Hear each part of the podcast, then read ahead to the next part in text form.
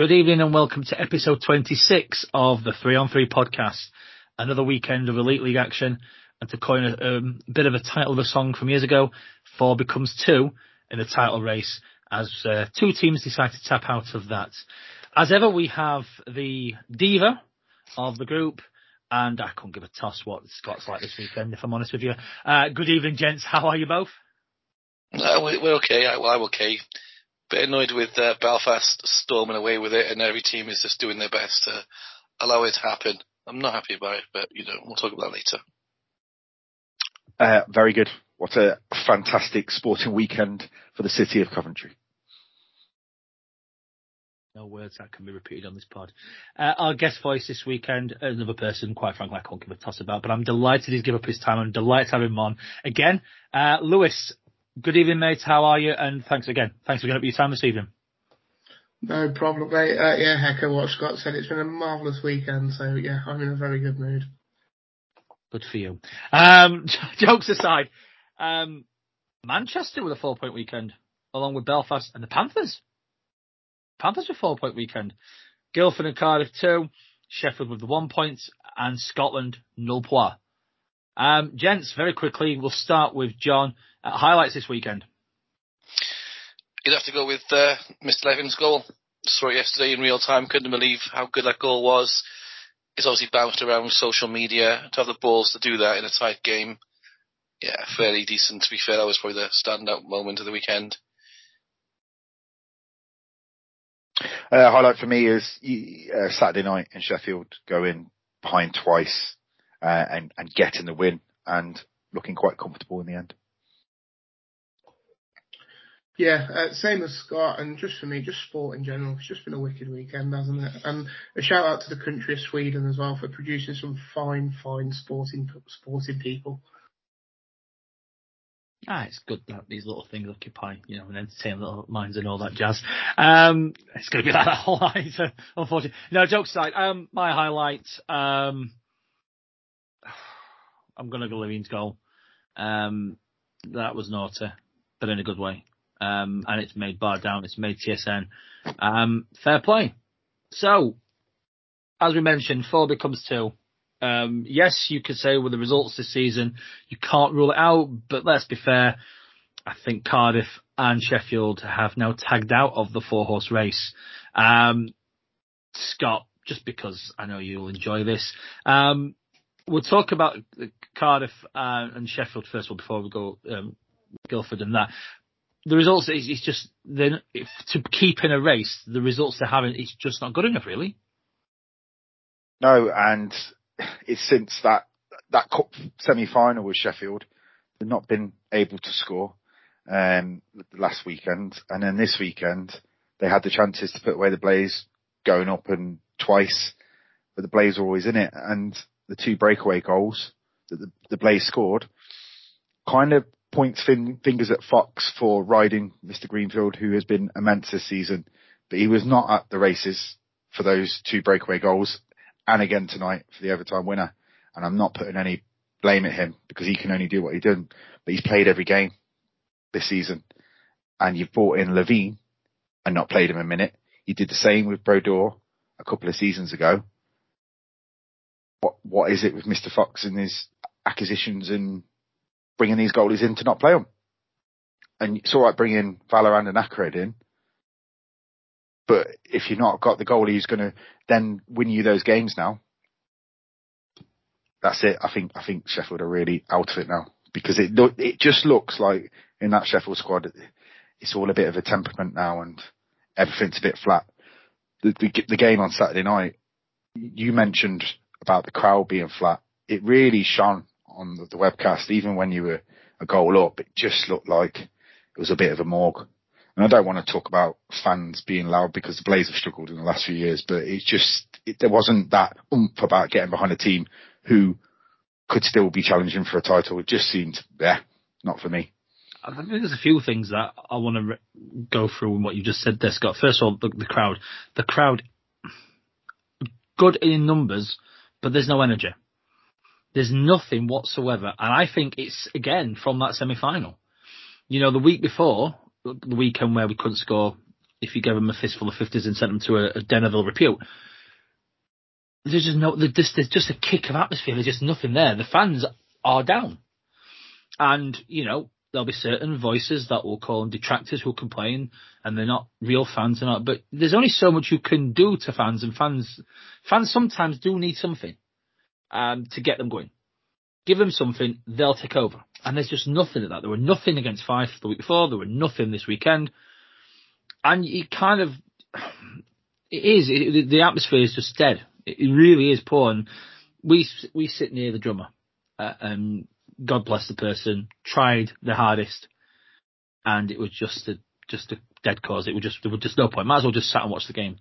Um, Greenfield, I'll be honest with you, on about Sunday night's game, he looked fucked. There's no some of his play, some of his decision making. And bear in mind, this is a kid who came in who everyone was like, mm, probably going to take 10, 15 games off Osland, has been the standout, up there with the best in the league.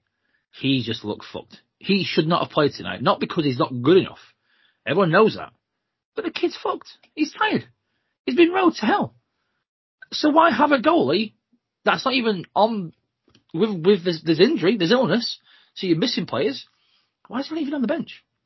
It just there's just a baffling logic behind that. There's to to anybody, whether you're a happy clapper or you're just miserable. There's no logic that says this makes sense. And yeah, I mean, say Sunday night's game. I mean, with appreciation that, the, and you hear too many sources where there's illness, and, and you're dropping. But our favourite Brandon Whistle's not um, lined up recently for that reason. Um, there's just nothing there. There's just a, it's there's like the the point from an empty cup. There's just absolutely nothing, and I'll take nothing away from Coventry both nights, uh, Saturday and Sunday. Value for the points, but you, you like you say, it's a team that, with all the results going the way it has this season, should still be thinking they're in a race. But there's just no way you can say that they're in this race now. And it asks a lot of questions. There's an atmosphere now towards Fox uh, that is very much. Oh, look, the, the percentage is increasing of he's done. Get gone now. Never mind end the season now. And that's a worrying atmosphere for any ownership, any coaching setup when that starts increasing. And we all know how Sheffield fans can be quite the toxic when it comes to not want, wanting change um, in the coaching uh, setup. Paul Thompson being the classic example. Um, but enough Sheffield for this part for now. But you, you know, Cardiff, okay, they, they beat Guildford, but they lose to the Boga team, and we'll bring Scott in at this point. Sorry, John, my apologies. Um, again, everyone knows that Cardiff cannot win in Nottingham, but it's just kind of, again, it's another one of them results where if they are going to be serious about being in the race, and they talked on Wednesday night that they're still in the race, they have to win them games. Even with the, with the hoodoo, whatever you want to call it, still have to be done. And losing again, it's kind of just, uh, it just feels like they're also tapped out of the race. Absolutely. I actually got to see both Sheffield and Cardiff for the weekends. Um, Nottingham gave us a bit of a weird one, to be fair, for Cardiff. I think, to be fair, the first two periods, they looked a better team. Um, Jones was having a great couple of periods, and it could have easily been a, a goal, two, even maybe three in Cardiff advantage going into the third, but he kept it tight. Um, Kelsall scored a cracker of a goal as well. He really impressed me young lads. I think he's only a year or so away from maybe being in the national team. Um, and I don't know. It's just like you say, the the, the hoodoo of, of Nottingham kind of struck again because I still can't understand how the, the game went the way it did. Panthers obviously got a two up, or two two and a brother. The 11 goal was just you, you just have to shake it, you, you know, shake your head at it and just clap your hands because you can't really dispute a goal of that quality. I don't understand what the reason is why Cardiff always seem to die in that arena, regardless who's coaching, who's playing. I don't believe in the coach. I think a bit like you said about Fox, there's a lot of uh, consenting, uh, unconsenting, whatever the word is, of people amongst the Sheffield fan base. I think a lot of Cardiff fans are, are kind of pissed off with, with, with him at the moment. It doesn't seem to be any plan B. He doesn't seem to sort of know what to do when the, the tide's going against them he doesn't come across as a Cardiff coach to me. I don't understand how he's in the in the role. Um, they're definitely out of it now. There's no question. Belfast are just literally flying right now. You you, can't keep dropping points regularly. That, that's like three on the trot they've lost in Nottingham again this season. I'm pretty sure Nottingham hadn't won a home game this calendar year before last night. So Cardiff did what Cardiff do and went up and then just decided then to um, basically just roll over in the thirds and, and they cost them the game. And I just think it's a competition between maybe Fox now and DuPont who will be the first to go. I know that at least one's on a multi-year contract, which obviously is Mr. Fox. Whether that applies to DuPont, I don't know, but that's two fan bases who expect more, two clubs who expect more, and the way it's looking now, they're both out of it and they're just fighting to come third or fourth, which is not good enough for either team, really. Lewis, I'll bring you in on this because I'm, I'm, you know, you have watched Sunday night's game and I'm, I'm guessing you watched Saturday night's game. Uh, looking from an outsider's in perspective at Sheffield, and you've seen obviously some of the Cardiff games when they play Coventry, you look at the, the, teams and when you think these have somehow stayed in a, a four horse race for as long as they have done, it says a how batshit this season has been in terms of results, but teams that with fan base that expects to be until the last minute, and again, for both from in terms of the title race, they just flat to deceive. Yeah, it's a weird one. Like they've both gone through a weird sort of stage lately where I think they were both on some decent winning streaks, gathering some points, making a bit of momentum up, catching up with the the Guildfords and the Belfasts, and then all of a sudden their consistency's just gone out the window. They're sort of win one, lose two, win two, lose one. It's just all over the place with, with what they're doing. And I think you touched on it with what you were saying about Greenfield on, on Saturday night. You know, it's hard to point fingers at a goalie and on one of the breakaways he's he's took a gamble, he's sort of tried to cheat, he's got caught out, you know, that can happen but he looked tired. And yeah, like should he have played on Sunday? Maybe not. Maybe give the other guy a go. It's you know it's a must-win game for your season. Um, but I, I, felt that throughout the whole team. Um, sort of watching Sheffield over the weekend was normally Sheffield. I don't know when they when they play Coventry over recent years, and I think just in general in games in general, they're never dead. And they always have that spark. And even on, on the game on Sunday night, you know, they, they tie the game up to take it to overtime. Sheffield Steelers of, of former years go on to win that game. They don't then lose that. They they might not even get it to overtime. They might, you know, quickly score two.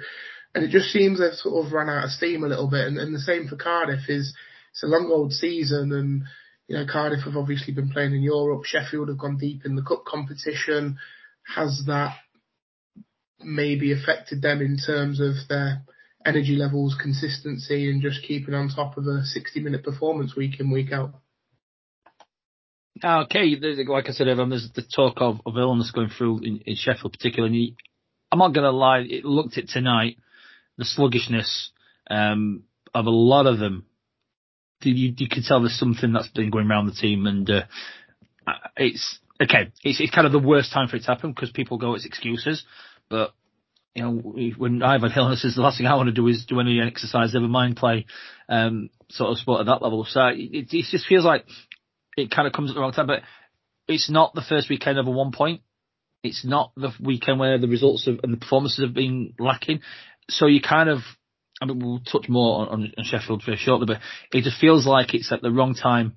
And the same happened last year that Sheffield started to leave the race.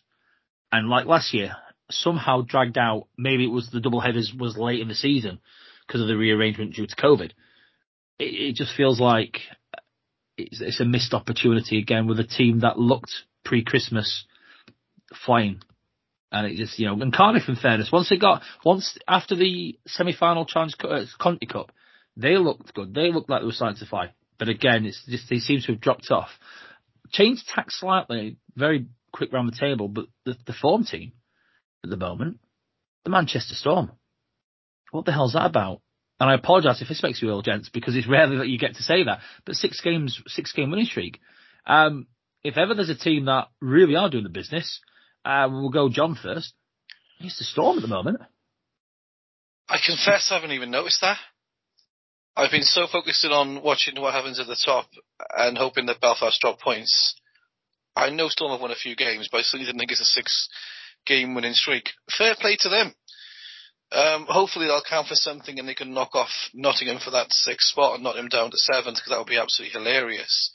But um, yeah, fair play to them. They've uh, put a win together, a win, winning run together rather under the radar as far as I'm concerned. I didn't pay any attention to that, so uh, good for them. And hopefully they can keep their run going into the playoffs and they can knock out a big team and win the whole thing. Stop Belfast doing it at least anyway. No, we don't want to see too many. We don't want to see too many smug Manchester fans. Bad enough for Gref. Uh, Scott Lewis, very quickly, you know, as teams at that that end of the table, where they were kind of touch and go of being making it, not making it, they're putting in a run at the right time to really cement that spot and actually find the unicorn dust that is Manchester Storm making the postseason. Yeah, I mean, fair play to them. I mean, five of the last six games again uh, have been against Glasgow and Dundee. Uh, the the only one obscure would be struggling Sheffield. So they're winning games they should win if they are going to be competitive, but they've still got to win them. And it is unheard of for Manchester to win six games in a row. I don't think they'll have enough personally to cause an, a real upset come playoff times, but fair play to them for being in the mix.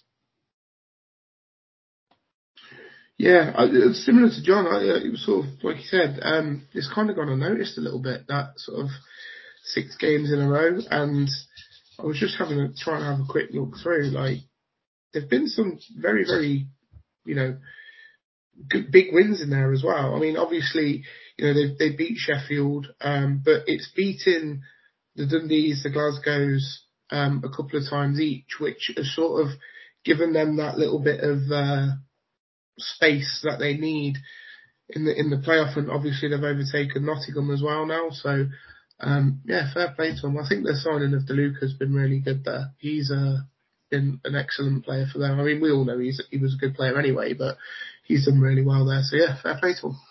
Now he's certainly getting the shot in the arm. We said that last week, and he's just continuing to show it. It would be a miss of us not to mention the very top of the table. Guildford carry on with the points, although they dropped two in Cardiff, but Belfast continuing the run. And I don't know about you guys, but it has a fear that they're going to actually overtake Guildford. Just the way the run's going and Guildford's starting to drop a point here and there, it just has that feeling that Belfast are going to really do it and uh, make it, what is it, 115 in a row?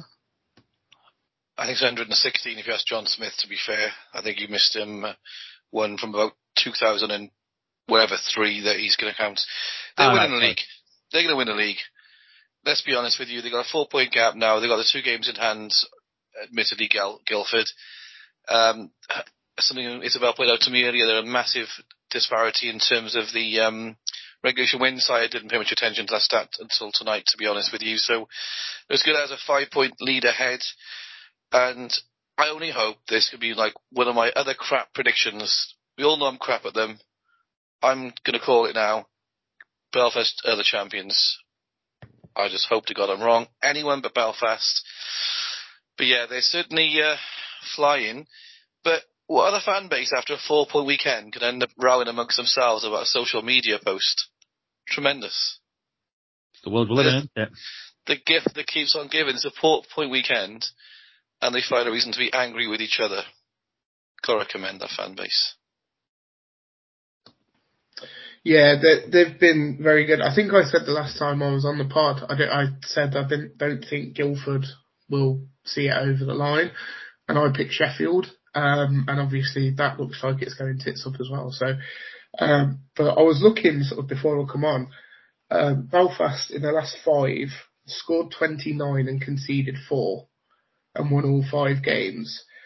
Guildford in their last five have won three of them, but they've scored 16 and conceded 17 the form is just ridiculous that they're in. And I was looking at their running and sort of put in quotations expected to win games.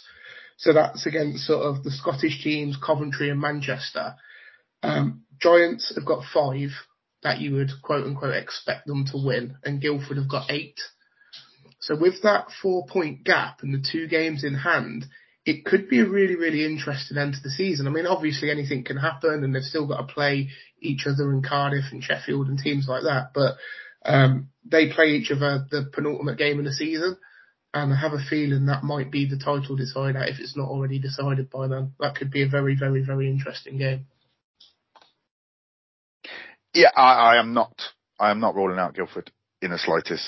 Um, Blaze have got a double header in Giants land this weekend, and we have not won in Belfast uh, since the Titanic was made in Belfast. It was uh, it, we really struggled there, but who knows for this year? It, it's been that topsy turvy. The only thing I would have with Keefe and the Giants is Keefe's a winner, and he knows how to win. And I feel like that's where the Devils and the Steelers have lacked, and Dixon's won at lower level, but there's difference when you've got coaches who know how to win. And that's where Keefe has that, uh, that little kudos point to him. Yes, um, no, I am not ruling out the Flames at all. And I hope it goes down to that penultimate game. Cause that'd be a crackerjack. It'd be good if Viaplay got it. Can't see it happening. But yeah. They'll probably not show, ruling out the Flames. they'll probably show Dundee Glasgow. Something like that. Um, when they should have, like, last week with the semi-final second leg, they, they should have showed the second, because that was just the absolute bomb burner that we all know what happened. Um, yeah, it, it, I think that's beginning to be the different shower that Keefe knows how to win at this level. Dixon's won. Everyone knows that. But it's a different kettle of fish at the top level. And that's no disrespect to him. He's had a couple of years, a few years where he's been able to get, find out what you need to do, learn the, learn the ropes, one of a better phrase, at this level. And he's, this year, outstanding. He's done a cracking job so far. And like Scott says, I'm not ruling out, um, that's, uh, sorry, I'm not ruling out Giants actually not doing it and Flames, um, winning the um, the league. You can't rule them out.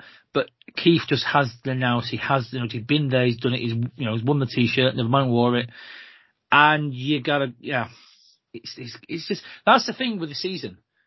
You it's you just had so many crazy results, and you think one weekend you, you're out, and the next weekend, you know, in two weekends' time, with a set of crazy results, we could be saying, well, actually, we were wrong. Let Sheffield are out. I'm not saying it's going to happen in any way, shape, or form. But just the results, how it's happened so far this season, you kind of just can't predict anything. So I, I do still think it's a two horse race now. I think it's Belfast, uh, Guildford. Um, I just don't know how that's going to go because, like I say, you know, they could still. And that's that's that's assuming Belfast don't drop points. They're likely to drop points. Um, Yeah. who knows? That's I think the key there. I think for any team to be challenging to take on either Belfast or Guildford, they've got to win out. From this point onwards, you've got to win every game. You really have, because in Cardiff's case, for example, they played Belfast twice over there. Would obviously have to get a four point weekend to even stand a chance. Same with Sheffield. If Sheffield want to win the league, they have to win out. Because of course you'll be playing against your rival teams in, in those games. And you hope they can drop points elsewhere. That for me is the key element, though the only Belfast are the only team not dropping points right now. So fair play to them. They're playing so consistently. Guildford, Sheffield, Cardiff, they're getting little runs, but they're losing games. They're not going five, six, seven games undefeated at the minute. And I think that's where the gap is, is starting to get bigger and bigger. Like a fortnight ago, Belfast and Cardiff and Sheffield were all amongst each other. Now the gap's what, five, six points between those teams. Huge with 10 games to go. That's a big, big ask for me. I'd like to say that it isn't over, but I do think it is. Um, Guildford is our only hope and that's assuming obviously they can beat those in those couple of games towards the end of the season, and Cardiff can win a couple of games in Belfast, hopefully, just to sort of uh, you know, hold them back a little bit because I don't think a summer of Belfast winning potentially the cup, the league, and the playoffs will be a very nice place to be on social media. I think I'll have to hibernate all summer long and ignore hockey till about October. I think. It's fine, John, because we'll have Great Britain and then they'll have a summer and we'll just, you know, put everything on mute. It's fine. The contingency plans are all set in place. I've got to say one thing in terms of Sheffield.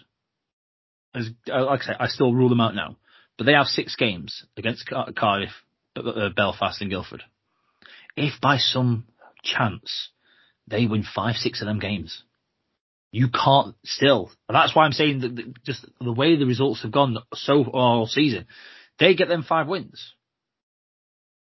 and they're now they're kind of a last minute tapping back into the race. It's, it's like, I mean, John's been excellent in his predictions, but you just can't really predict what's going to happen this season. And, uh, I mean, we all want parity. We all want closeness. We're getting it.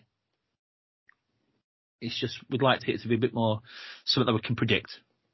David, sorry, with Sheffield, do you not feel like there's a gloom on the face of the players as well? And that's kind of been since Vallerand and Acred come in, as much as they are great, great players. Oh, there's um, massive things that's that I they kind of need like a big... wouldn't happen. But I'm kind of going flip side. They win these games against the Cardiff, the, the Guildfords, the Belfast, and you throw them back into the race. I can't see them winning enough to get to do that. But by some form of fluke, you know, this time of season, you don't care how you get the points; it's how you just get the points, and they they get ten out of twelve of them points. You go, hang on, the teams have lost around them. They then just find a place within that race. It's again, it's just how crazy it's all gone, and it's it's good viewing, I suppose, but not for those teams who are uh, are in there. But yeah, I must admit, there's there is something amiss in that respect, which we can go on very shortly. Talking of losing it, um, we'll talk about the Sunday game Cardiff Guildford where it all um, handbags at dawn, and even the goalies got penalties. Uh, four players getting five plus games for fighting. I don't know if that was because it was like in the last two minutes. Um, but guys, very quickly, uh, a bit of old school hockey down at the at Ice Arena Wales. It was uh, the the big blue tent was back, I think, for for a, a little while there it, it shows that when Guildford are losing, they like to fight, and everyone's jumping on that. But for me, shows that they have got a little bit of fight, and the game's lost, might be putting their little marker down a little bit. Uh, there was some interesting uh, penalties with the goalies getting called for leaving the crease at the end of the game. There's a videos going around on social media, a couple of scraps. I, I'm, I'm all for it, and I know the Belfast fans and the Cardiff fans are jumping on Guildford for showing a bit of fight, but I don't know. Am I in the minority here that I don't mind it? No, I'm with you as well. I think if I was a Guildford fan and my team has lost the game, I'd rather see a bit of passion. Okay, it might be a little bit too late in the game. You'd rather see that passion maybe from early on in the game, but sometimes just don't go your way. It doesn't mean to say they weren't fighting to try and get a result. I'm sure from their point of view, to win that game would have been huge. Another four pointer over another team that's contending with them as well. But yeah, if you're showing a bit of fight to the last second of a game, I'm all for it as well. Because I think it just rallies your boys, you, you know, your, your teammates with you for the next few games. You'd rather see that than going down with a whimper uh, and and looking like you don't care. Um, I only I've only seen the, the videos, of course. I haven't seen anything more than that. But uh, yeah, it's probably the first that action we kind of seen in, in that ring for maybe four or five years. There's not much goes on in terms of fighting in that arena. Um, you know, scrap here and there with one on one, but seeing three or four guys mix it in almost a full line brawl. Yeah, proper old school hockey, and uh, fans I'm sure who were there and loved it. Definitely good. All for it. Yeah, it's it's interesting to see. And there was also a fight, I think, in the first period as well in that game as well. So it weren't so. It's one of them like they've shown it. I think a little bit more recently. They're willing to sort of fight and put their marker down. And yeah, I, I enjoy. I mean, I'm I'm an old school ice hockey fan from 20 years ago when that stuff was every five minutes. So I, I enjoy seeing it, and I, I I don't mind it at all. But yeah, it's interesting. Like you say, we've I've seen the videos on social media. Nothing to see what's actually caused that to happen. Just seeing the sort of scuffle at the end. But no, I've not got a problem with it at all. If, if anything, I think it's good for a team like Guildford because they're not really renowned for that sort of stuff. And it just shows a bit of a different side to them, a bit of character, a bit of fight. Um, you know, you saw it the other weekend where you've got a team doing a Mexican wave on the bench and nothing happens. I'd rather see my players at the end of a game getting a bit pushy shovey and having a scrap than letting things or letting teams take the piss um, when you've lost a game. So yeah, I'm, I'm, I'm all for it. I'm I'm all for it as well. Uh, again, if you're going to lose the game, okay, fair play. The other team's has got the points. Put your marker down, like John said they're in a race. And it sends signals that, do you know what, if you're going to beat us, okay, you'll score more goals. If you're not going to outbeat us physically, we're going to stay in this race. We're going to be a nuisance. We're not stayed in this race as long as we have just to give up the ghost. And yeah, we've said they're dropping points at the moment, but at least, I suppose, from a Guild, if you was a Guildford fan, at least, given that this is new territory for him, this is the type of hockey that at least gets them behind the team. Whether they just think everything's great or they're, they're miserable buggers, everyone gets behind that type of ho- hockey because they care. They, it's, it's that perception that they care for the team. They care for what they've done so far this season. They're not just going to go, we've had a good start, but a great middle, and we've thrown it away. We don't care. They're showing it to the nth degree, to the last second until they have to, to skate off and get changed and go back home. They're showing it. Any hockey fan gets behind that whether you're like us, old school fans, or even new school fans, you get behind that type of hockey and, ah, you know what? I love it. The goalie penalties on the video I've seen, I'd love to speak to an official to go, how the hell did they get the penalty? Because at the end of the game, it's done. You can't say they're leaving the crease because that indicates there's game time left. So unless someone goes, actually this is what the rule is, and I'd say fair play, I'm not sure that was right, but that, I think that's the sixth fight this season. That's been a five plus game and wasn't in. Some of them weren't in the, the last two minutes. So it's, it's interesting. I hope it's not a trend move to every fight becoming five plus game. I really do hope that. Um, it's because that that would the games become too vanilla in that respect. So to go every fight five game would would kill off a lot of fans. Uh, a lot of fans who don't appreciate or we don't have the skill that Europe have because that's a normal penalty fight in Europe. And I just hope it's not the case. I don't know what you guys think. What I would like to say about Guildford is, uh, you know, the Belfast fans were jumping on and being absolute thugs last week down in Toryland. I haven't seen a Guildford player mug someone. They've not attacked them from behind. It is let's go, let's have a fight. There's not been that horrible mugging. So when people get annoyed of Guildford acting the way they do, they're not going out to do what was done in yesteryear with a sucker punch and that sort of thing. So whilst they're losing their heads a bit, they're not going OTT. And Lewis has just popped up in the chat and said it was Hogarth refing. So, you know, you know my thoughts on that guy. He's going to make it about him. It does, and and, I'm not gonna lie, the games I've seen him do before, um, and this season, it's always there's a little bit of element about it where it's it's caught everything to the nth degree, as though you're being monitored to get a world championship game. Uh, I'm not sure he's actually had many gigs. I'd be if he has, I'll take it back, uh, but not sure. Um, we'll move on from them. It's going to be end of, you know, we're going to go to the last weekend without doing anything, I think and that's good. Not for those teams involved, but one team that has had a bit of a collapse, a collapse not seen this great since the England batting lineup in the nineties, and I'll start in it. It's in Sheffield, and I'll let Scott start this one. It it does feel that with certain signings made, maybe panic, although talented players, a rocky boat has really started to uh, sink quicker than the Titanic. Yeah, as, as I briefly said earlier, there's no there's no smiley face on that Steelers bench, and as much as a a, a great goal scorer Vallerand is, since he's come back, he he's not got his scoring touch. Yes, he scored in his first game against Belfast, but he's hitting posts. He's he's looking deflated, and then he's getting caught up in petulant plays, taking penalties like today uh, Sunday night, sorry, with Halbert, he's getting into a little roughing penalty, and I feel like he's kind of distracted from the other team. Scott Allen's gone missing.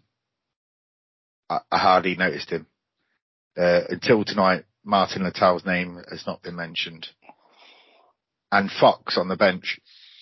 Sheffield announced before the game against the Blaze that they weren't confirming their lineup to after warm-ups and there was a Steelers stupidly put out this picture of Fox with his coaching staff and his two coaching staff are chatting and he's just looking forlorn, looking at them going, what am I going to do? I don't know why Sheffield put that out, but I presume Mr. Sims was behind the camera and he's got his weird and wacky ideas.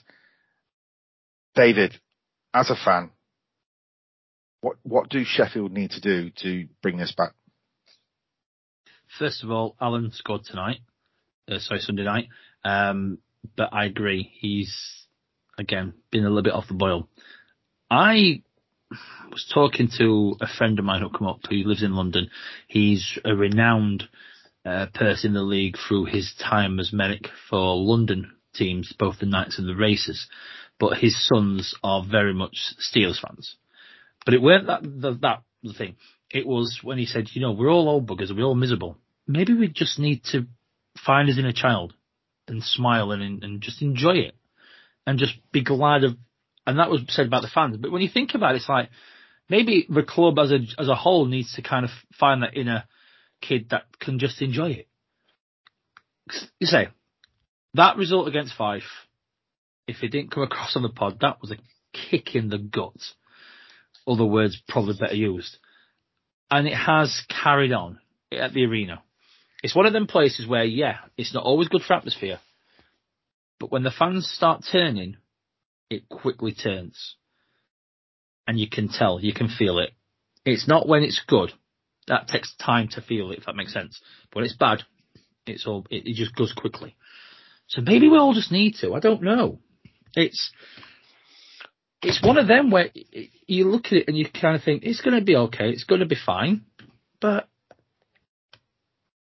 nothing's going right. Now, like I mentioned earlier on, there's there's a lot of talk. There's illness going through the camp. There's players missing. There's people dropped out.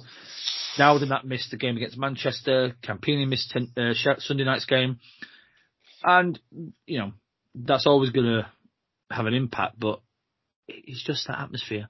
They're in the swagger a lot of people take the piss out of Sheffield for having a swagger when things are going good. We make sure people know about it. And that's not a bad thing in respect of if you know you're good, show it, remind people. I just think like there's too many things happening, there's too many things going wrong and stuff where you think someone needs to grab it by the scruff of the neck and go, illness or not, let's go back to fucking basics, start from the beginning, and just get ourselves back into a place where A, through fluke results, we get back in the race, or we get ourselves prepared for a three week three week season for the playoffs. It's one of them either or. And if they do that, the fans will get behind them and there'll be the smile. I mentioned that the, the pod after the semi final, like about five minutes at the end of that, that regulation time, they saw something and the fans got behind. And they got behind I've not heard that arena loud, as loud this season. It's doable. A few moving parts need to move quickly and just get everyone on that same hymn sheet. Who knows? But at the moment, it's, it isn't looking good. It is looking bad. A lot of people that I sit near were just, this is boring, this is predictable. And, and these are people who've gone to hockey for a long time. They're not just new people and just going, oh, we're not winning. No, stop that. Dave, a bit of a maybe controversial one, but do you think signing Vallerand was the right signing at that time of the season? You can't really argue with the guy's previous statistics in the, in the league. We all know he, can, he knows where the net is. He, but for me, I'm not. I've never saw him as a, as a team player. Uh, I've seen quite a few re- recent games of Sheffield where the team did look fairly settled. Lines were looking fairly settled and there was decent scoring amongst everybody. Newman was scoring goals, Allen was scoring goals, um, and, and it was kind of the, the scoring was throughout. Since it, it came, was it more about him? I, I just I don't know. Maybe I'm completely wrong. To me, he's a bit of a marmite kind of player. Is he? Is he divisive in the room? I don't know. I'm just sort of speculating because ever since he's come into the to the mix, I'd say the team looks a little bit disjointed. The lines don't look as as as as, as, good as they did before in terms of there's, not as much fluency. A lot of, every, every game the lines are kind of changing quite a bit as well.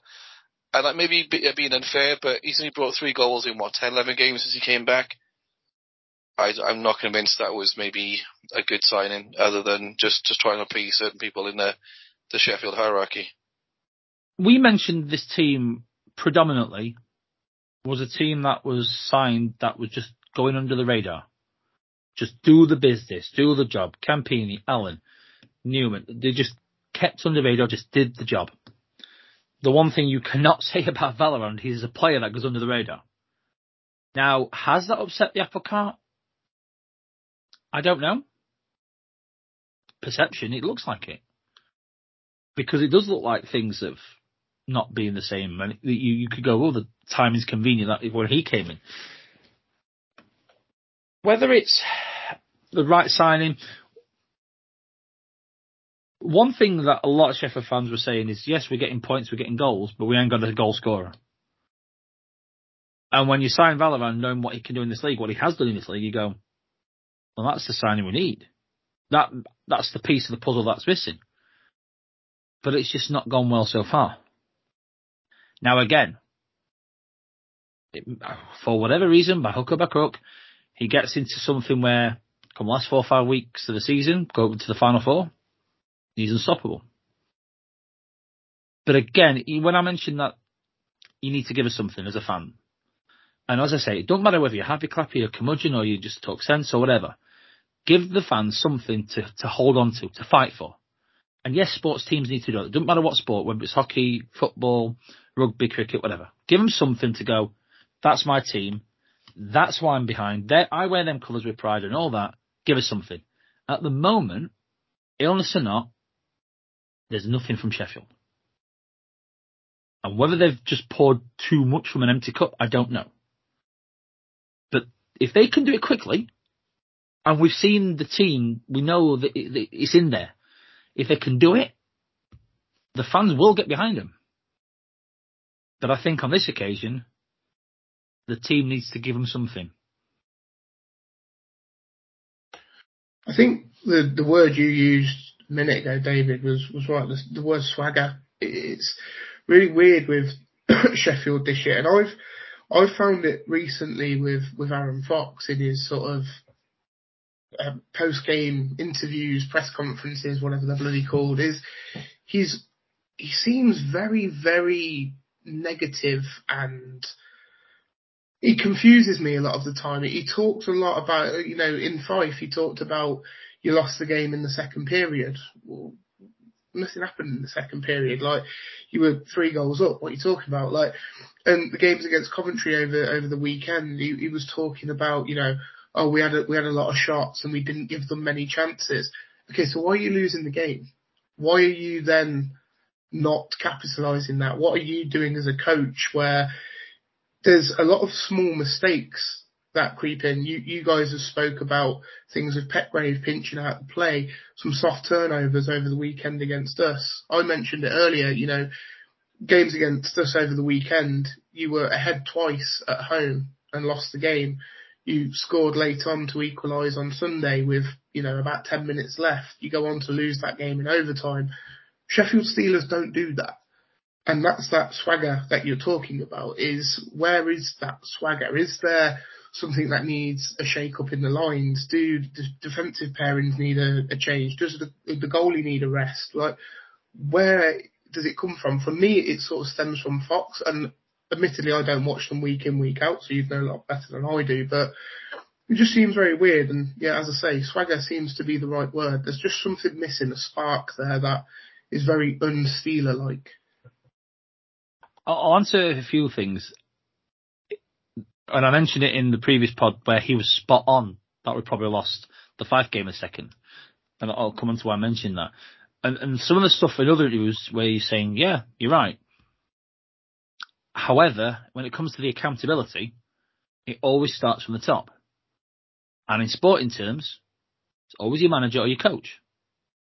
And as I, I mentioned it after, again, post Fife game, it's him to make the changes to go, I'm seeing this, I need to change it. Now, I'll repeat what I said there because it answers, I think, fairly what you're saying there, Lewis. Whether he isn't, and he's just got this one plan, or he has alternate plans, which no one watching the game will watch the bench for 60 minutes to go, oh, I've noticed that line combination. Oh, they've not done this, blah, blah, blah, and all that bollocks. So people say there's no plan B. I generally don't buy that as a, as a, as a rule because, well, no one watches it. You're watching the actual, the game itself. So you don't actually physically go, I've watched that for 60 minutes. It's been the same all the time. And a, lot of people say that and I, I, it's just a standby. But is then the players not answering and doing what the coach says? Now, if that's the case, to me, at the moment, we have a couple of, we've got injuries. You know, people get the spots and, and, and go from there. Once everyone's fit and healthy, people sit, people get benched for me if they're not going to listen. Because that's the ultimate, well, if you're not going to listen to me now, do something in the media room.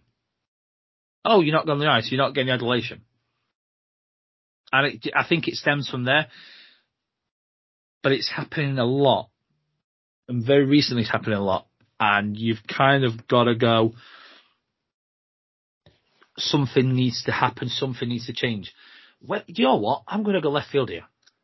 If he don't get a decision, he loses his shit. Old school Paul Thompson. Grab the sticks, launch him on the fucking ice. Just something. Galvanise. Danny Stewart. Gotta mention Danny Stewart last night. He, said apparently one of our players said something on Saturday night in front of the bench, stoked to fire. Now, I was impressed he didn't complain about the long intro. Good for him. Um, so if they're the little things that's going, counteract it. Do something that good. You know what? Get the sticks. You don't like the call. Get tossed out of the game, but ignite the fire. Do that. This seems to be a very this is this is the way I do things. This is how I do it, and there's no variant from it. And I'm not on about Plan Bs. It's just his his manners, his his ways he talks. He looks a he looks a beaten man. His interviews recently, he looks a beaten man. Now, people can call this from an arrogant perspective. Sheffield coaches, Nottingham, back in the day, Cardiff, Belfast, their coaches aren't beaten. Them teams have. A, sorry, John. Let me just visit. They have a status where you are not beaten. You don't show you're beaten. At the moment, Aaron Fox looks like he's beaten, and yeah. it kind of just seeps through. So for me, you know what? I'd love it next Sunday at home and do it at home. Because I think it's important to do it at home. Do you know what? You don't like a call, get tossed out of the game, get a two game ban, launch the six, do something. Because I tell you something, how much of the crowd have started to turn on him if he shows that passion, that just that I'm happy with this and I've got to show it, they get behind him. The fans will actually get behind him, and then it somehow turns into something. I think it kind of got to that point where roll the dice, Aaron. You know, show us a different side to you. You know, you, you, you launch your iPad on the floor, does nothing. Get the sticks on the ice. Do it. I think that's where we are now. That was literally what I was going to say to you. To me, in the last maybe four or five interviews, it does feel like he's literally that man who's lost. He's a beaten man, dead man walking, all that kind of business. The problem is, though, he's on a multi-year contract. I know contracts in sport mean jack shit. We all know this. Maybe it's a little bit different when it, when it comes to hockey in this country because clubs tend to stick with the, the deals they've given coaches, players, whatever, not so much players, but definitely coaches, giving him a three year contract now seems a big mistake. Because if there was no three year deal in place, I think he'd be gone already. I think the, the fans have, have lost a lot of patience right now, and as as an owner, Tony Smith can't be sitting around ignoring that because if you lose your fans, you're, you're in, in the shit. And I think he's a lucky boy. He's got a three year contract in his back pocket. Do you think, without that being the case, he could be under pressure right now, or do you think he'll just survive till the summer, and they're going to hope that he just puts it right and again recruits a team that, on paper, this team should have been good enough to challenge for the league, but goes one one step further? Because to me, I'm not convinced he's a coach still. I'm not convinced he can coach as well as recruit a, team. I think, I mean, there's always that magical two week notice that maybe sorted into the contract where we have the, the we have the right to to use that. Um, I have been in my mind trying to go. Do you know what? Try and do something. Fight for something from this year, but next year is your last chance alone. but just seeing and feeling the way the home crowd's turning, I don't. You can you can easily read on social media how everyone's unhappy, but and I I, I had myself into this. We all not experts, but we also don't know the rules. We also don't know. There are things we never know. There may be things that are impacting behind the scenes that no one ever knows, and that's not just Sheffield exclusive. It could be any team, but Sheffield, because of the number of fans, because of the more fans, it's more vocal. Oh, we need we need to do change. We need to do this and, and that and the other. I think he just needs to do something just to change how he's doing things. And again, and I'm going on a very, very small, minute example of, of beer league coaching in what I've done before. If you can change that that persona, yes, he, he's done something that's he believes is successful, but sometimes he needs to do something to get the fans behind you. Now, for the grace of God, I never had fans watching when I was coaching, so I never had to worry about that, but he does. And it's easy to see the fans going, oh, all's great, all's good. You have to listen to sometimes the negative side, and it's getting them on board. The job is, from the on-ice perspective, get every type of fan on that same hymn sheet. I now, I do genuinely believe now, if he were to do something like against Manchester, I don't know, get an argument with, I'm going back to Blaisdell years, get an argument with the Manchester coach and then punch him. Just something. Some of that just gets the fans going. He's our guy. And as soon as, and it's the same for any team, if your fans say, that's our guy, we're backing him, things change quickly. And I think he's, as much as there's other things in terms of the playing, uh, in terms of what Scott said in terms of Velleman and Akerrad, but if, if, if Aaron Fox could do something that just goes and gets more fans quick the change going, do you know what actually? I'll argue for that guy things could change slightly. But he's getting to um, very quickly to a last chance of them. Just a quick bit of a random question, and this is more for like David and John. With obviously we talked about the consistency of Sheffield and Cardiff, and mentioning about Fox looking beaten, and you know for all we know he could be going in the locker room and putting a rocket ball in their asses. We just don't see that. Do you think Cardiff and Sheffield both sort of know the title race is over and have one eye on playoff mode. And without wanting to sort of blow smoke up the Blazers' ass, Blazers finishing fifth, right? We all know that. That's the only position in the league that's pretty much nailed on. The fourth place team plays Coventry. I, again, without trying to be biased, it's not a great quarter final tie. If you know that the league title's over, is there a bit more pressure on finishing third to avoid that tie against the Blaze? Is that something that could be in the back of their minds? Are these players sort of thinking, shit, we've got a bit of pressure because we need these points to to avoid them and play Manchester or Nottingham, for example? Not that anything to give them, as I say, but is that maybe a factor? Do you think? I would have probably thought neither coach up until this weekend thought their title was done perhaps now they do. Perhaps they now they wouldn't admit it because we've talked about anything can happen. I think if you're being realistic, if you're DuPont or Fox, you've got to be building towards the playoffs right now. You've got to assume that Belfast are going to win out and they're going to win a league or, or, or Guildford, whichever one, because they've left themselves a lot to do. It's a tough one because I spoke recently. I, I think Coventry one of the last teams you want to play in the playoffs. They really are. Um, but then is is fourth or third better or worse than the other? Because the reality is, okay, depending how the season finishes, do you play Nottingham? Do we want to play Nottingham really before the playoffs? I wouldn't want to play Nottingham by choice either, especially with Corey at the helm. If Gary Graham was still coaching, I wouldn't want to. I wouldn't care about playing Nottingham. Whoever you know was playing for my team. I, it's a tough one. I think because Coventry is, but then a Coventry yet in playoff mode? I don't know. Have they, have they been cruising for the last few months with no pressure on them? They couldn't go up any further. They couldn't drop any further. Are they playing playoff hockey yet? Maybe not. I don't know. I just think that it's a lottery, isn't it? You know, at the end of the day, whether you come third, fourth, fifth, sixth, whatever, you're pretty much playing against each other, and that could be any one of three or four different teams.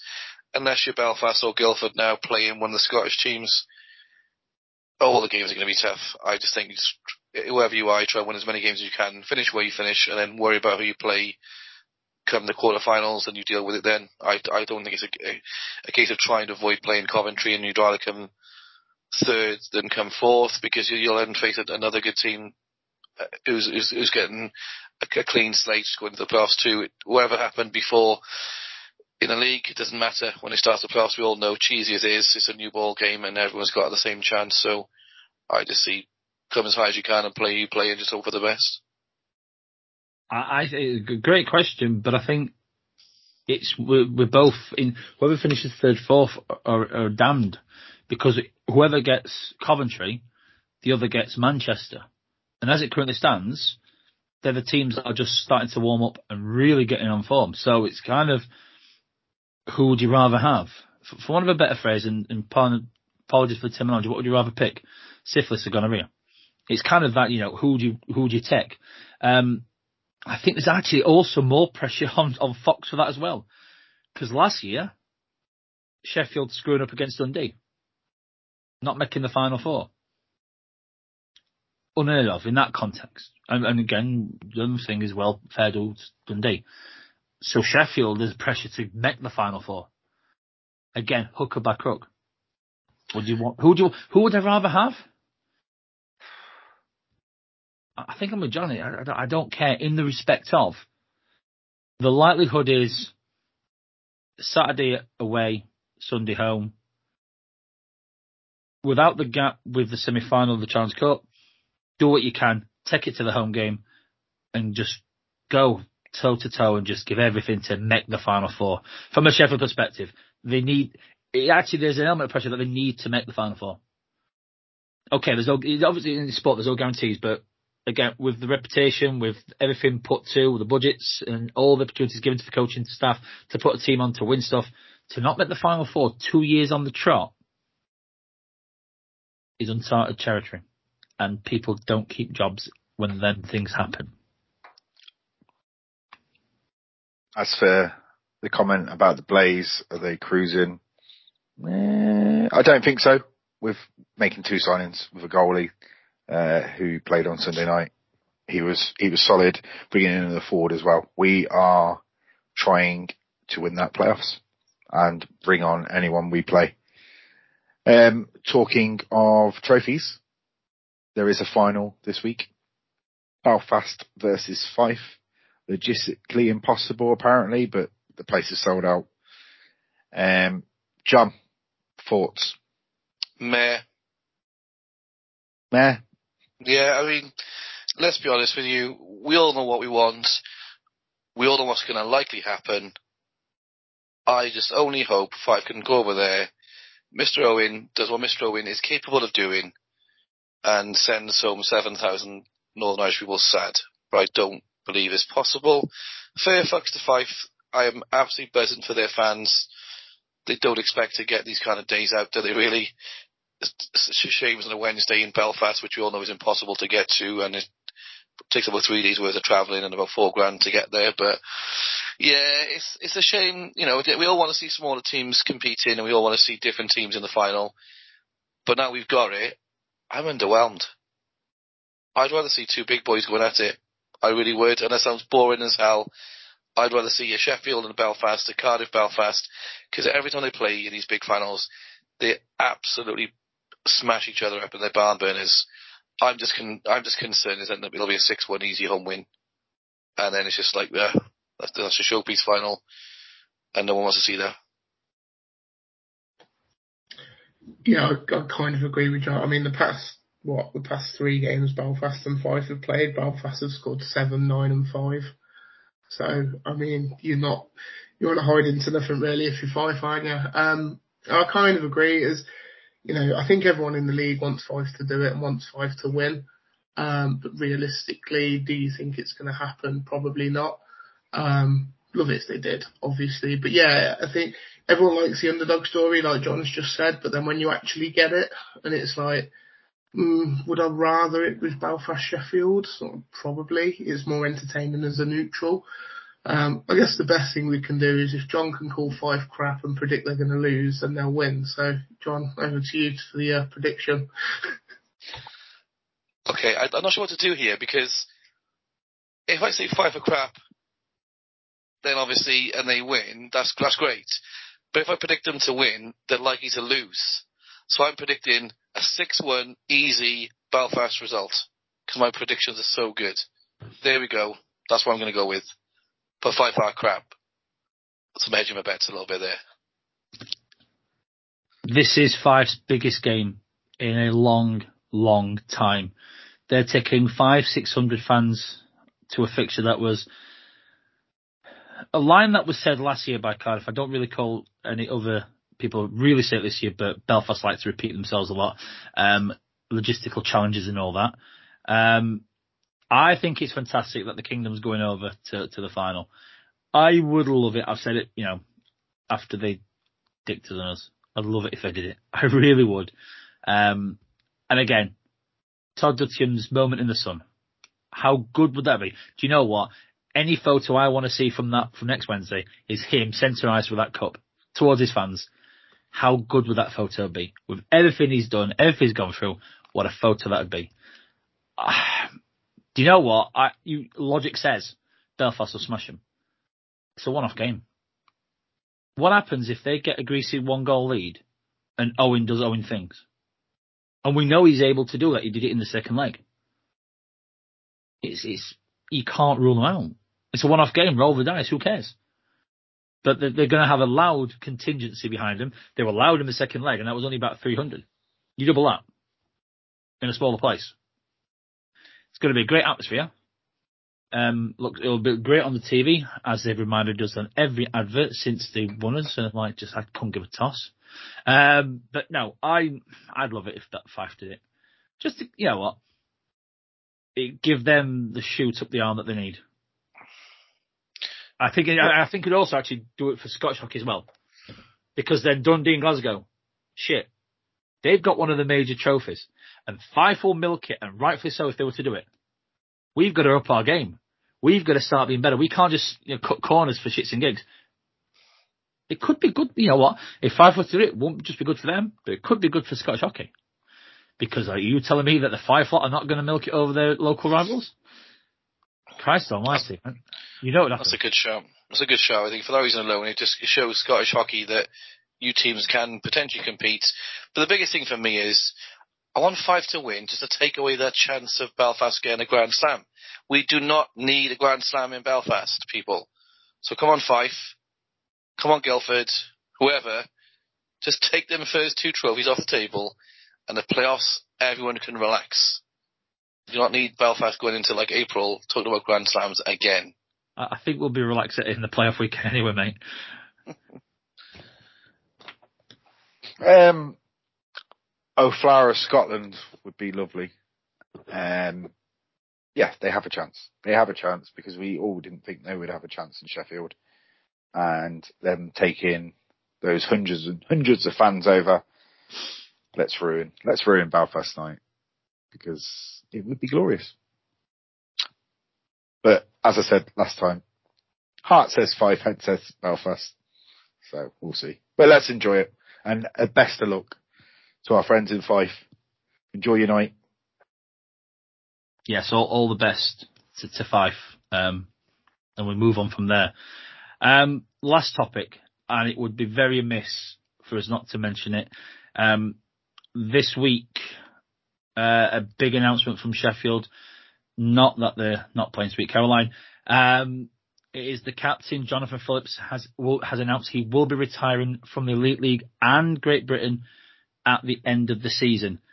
A player with a thousand plus games in the Elite League with over 500 points, over 100 caps for Great Britain with 37 points, a stalwart of the game, legend both domestically and internationally. It's um, it's going to be very different in the 23-24 season when you see their lineup and you don't see number 20. Guys, I mean, I'll go John first because um, John was a, a Cardiff boy. It is, it is, in fairness, it's one of them players. It's like when you see the, the big NHL names and they retire, it's like, wow, it's kind of close to what, as close to what we'll get over here he's a, almost a one of a kind. He, he, he, genuinely is. When you think of how far he's come from the young guy that kind of came through at Cardiff when it was still tail end of the Super League days when he was import stacked and British kids didn't get a look in. He was just a young little kid that just was around the team and didn't really look like he'd ever make a make a pro career for himself. Okay, then things happened obviously with the the way the leagues kind of went, and Brits then became a little bit more important. Um, just when he was becoming a bit prominent in the sort of mid 2000s, he went to Sheffield, which for many, many, many, many years pissed me off to see a Cardiff boy doing well in Sheffield and captaining the team. There were so many years I think, oh, I hope he goes back to Cardiff. It was never likely to happen in reality because Cardiff at the time had no money, they had no prospects, no rank, nothing. He'd have been an absolute fool to come back. And, and he's, he's now become a Sheffield guy, you know, essentially he's lived there for knocking on 20 years, so he's almost half a Yorkshireman now. The thing with him that impresses me the most is whenever you see him on GB trips, we've both been to many of those, and regardless of how they go at the end of the tournament, and more often than not, they've ended in heartache where we're all fed up and, and gutted, we've missed on promotion or we've been relegated or whatever. And he's always the first guy out. He's always out talking to fans. He's always thanking them for coming. And he's just a quality, quality guy. And you think he's come back from some crazy, crazy injuries that by rights, he's got no right being a hockey player still at this age. To come back from the injuries he's come back from, to still perform at the elite league level like he does, play for the national team, and he come back faster after injuries before. Even even faster than he was before. You're thinking this is just a freak of nature. He's almost like a bionic man. And I think regardless which team you support, whether you support Cardiff, Sheffield, Belfast, Nottingham, wherever, you've got to take your hats off to this guy. This guy, over 100 caps, God knows how many trophies he's won for Sheffield. And when do you ever hear single bad words said about this guy? Ever. Never, ever, ever. Goes about his job the right way. He doesn't look for glory. He doesn't court publicity. A bit like Richardson in Cardiff. Just goes below the radar. Just a good fella, a good guy. Apparently good in the room. And it'll be a massive loss. It was always going to happen. We've always known this was going to come. I'm gutted from a GB point of view because obviously he's our captain.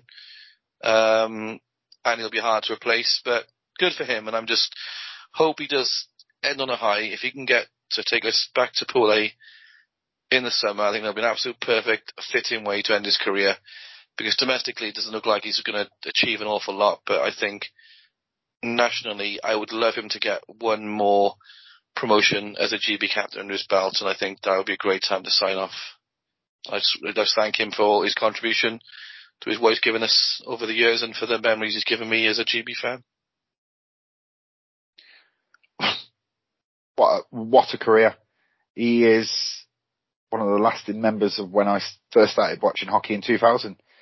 He was in Cardiff and little stint in Milton Keynes and I'll be honest, he used to really piss me off with his big nose, moaning to refs all the time, being that captain, being that leader, scoring goals and to be the captain of the Sheffield Steelers for as long as he has, which is, as we all know, an absolute massive organisation and they love him so much. It just shows what a guy is. I've never, never spoke to him personally. I, I don't, I'm not going to pretend to know him, but I respect him for what he's done, uh, in his career in GB hockey. And as John said, if he gets us promoted back to that top tier, what a fitting way to end. So yes, Mr. Phillips, thank you for gracing this league and I wish you all the best. Yeah, here, here. Um, as you say, you know, a captain, a legend of British ice hockey, He's done it all with it all for club and country, and there would be no better way for him to go out than with some sort more success with GB. Um, on the ice, you know, as you say, I don't know him off the ice, don't know him personally, but I've never heard, as John said, you never heard bad things about him. You always hear how much of a a good guy he is, a good character, a, a good person, and a, a, model sort of professional. So, yeah, um, congratulations on a on a great career, and all the best for whatever you do next. A little bit with, with John, you knew it was going to happen, but when it did, it still was a shit. It was always like, from from a Sheffield perspective, it was always like he was just the permanent piece of, of furniture, never going to change. Uh, captain for 15 years, thanks to Christensen, you absolute arsehole. Um, eight trophies he's lifted. The greatest captain in Sheffield history. And when you think from a Sheffield perspective, that title was held by Ron Shudra, the Lord Mayor. And you're better than him. You've done good. The only thing that pisses me off is that Sheffield haven't already said 20s in the rafters. There is no other, no, there's no, if ever player has, has had a career that goes, yes, your number goes up, it's Jonathan Phillips. Um, the Cardiff boy that made Sheffield home. And I hope to God his last silverware, the one he, the Challenge Cup wasn't his last one. I'd, it'd be great to see him lift one more. But if it was, if it's the case, we don't win anymore and that's it, just the memories. The goal against France that he set up for um, uh, Ben Davies, the multiple wins in, in Sheffield. I, I, could go on and on, and he's, he's say he's, he's kind of like always been the player that has always been there. He, he, he came in his first season, and Sean Maltby was the captain, got injured, he took over, and we are all like, "This is a ball move." I'd love to speak to the people, but we are all like ball move then to go. Well, that was the correct move, and you know the rest is history. Famously, is a chat uh, before the Latvia game. We can't repeat what was said, but it's glorious. Um, you know, I, I, I, I say I just hope that the next few weeks are as enjoyable as the 17 years he's gave in Sheffield perspective. I appreciate he played a lot more, a few more years in Cardiff. Never mind the national programme. What a retirement present would be to captain the team back to the top table. And, you know, there's going to be more conversations, accolades, but thank you. That's all we can say. We, we as hockey fans, like John said, don't matter who you support. And a few people who have chatted who support other teams, they've all said, if we'd have had the chance of Jonathan Phillips on our team, we take him. So, you know, thank you, Jono. And, and, you know, from a Sheffield perspective, I hope it ends with a bit more, one more celebration. But if it's not, for everything that he's done and for country, you've done you've done well. To be very proud of as, as a career. Um, unless anybody else has got any more to say about Jono. Um, for me, one just quick last point. Yeah, it's not likely to happen, but I honestly think that there should be a way, whether it be through sponsorship, through the clubs themselves, trying to keep guys like Jonathan Phillips when the time comes, Mark Richardson in the game.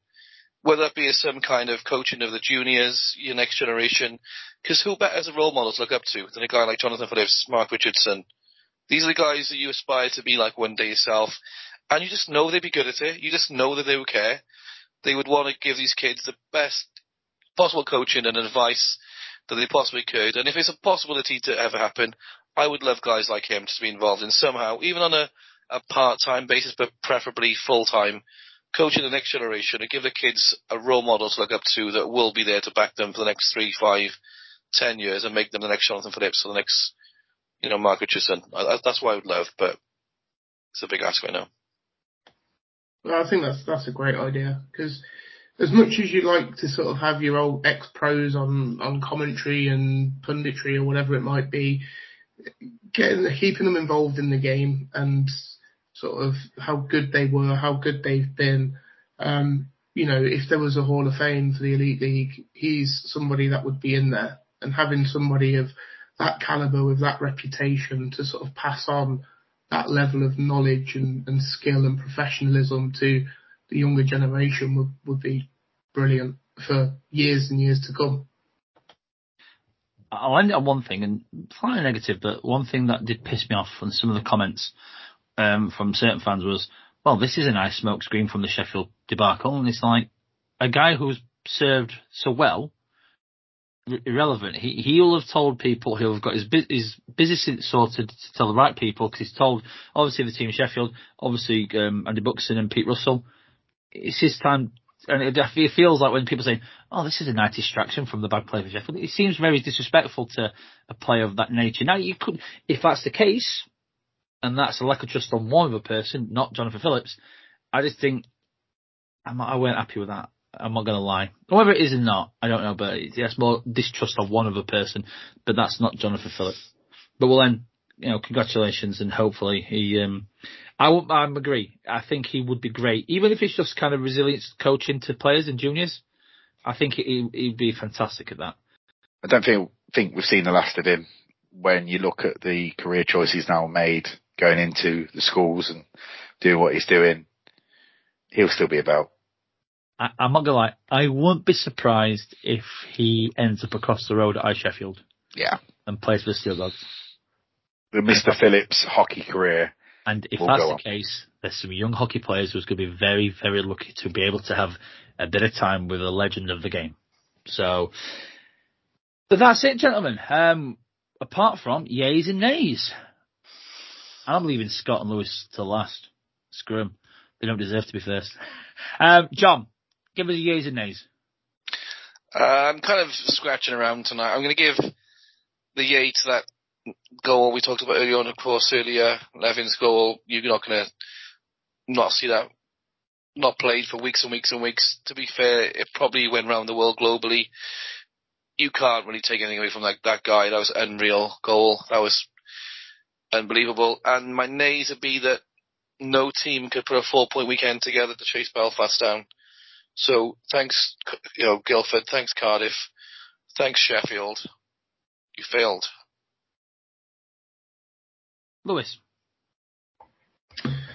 Uh, Yays, I'd obviously go with the Blaze four point weekend. Uh, Manchester getting four point weekend as well um, is very good. And yeah, I agree with the uh, the goal um, scored on Saturday night. Uh, what a beauty.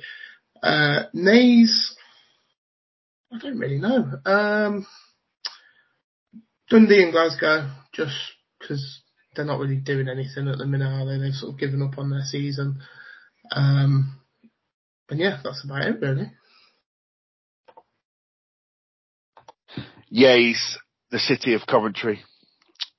Nays, the Sheffield Steelers.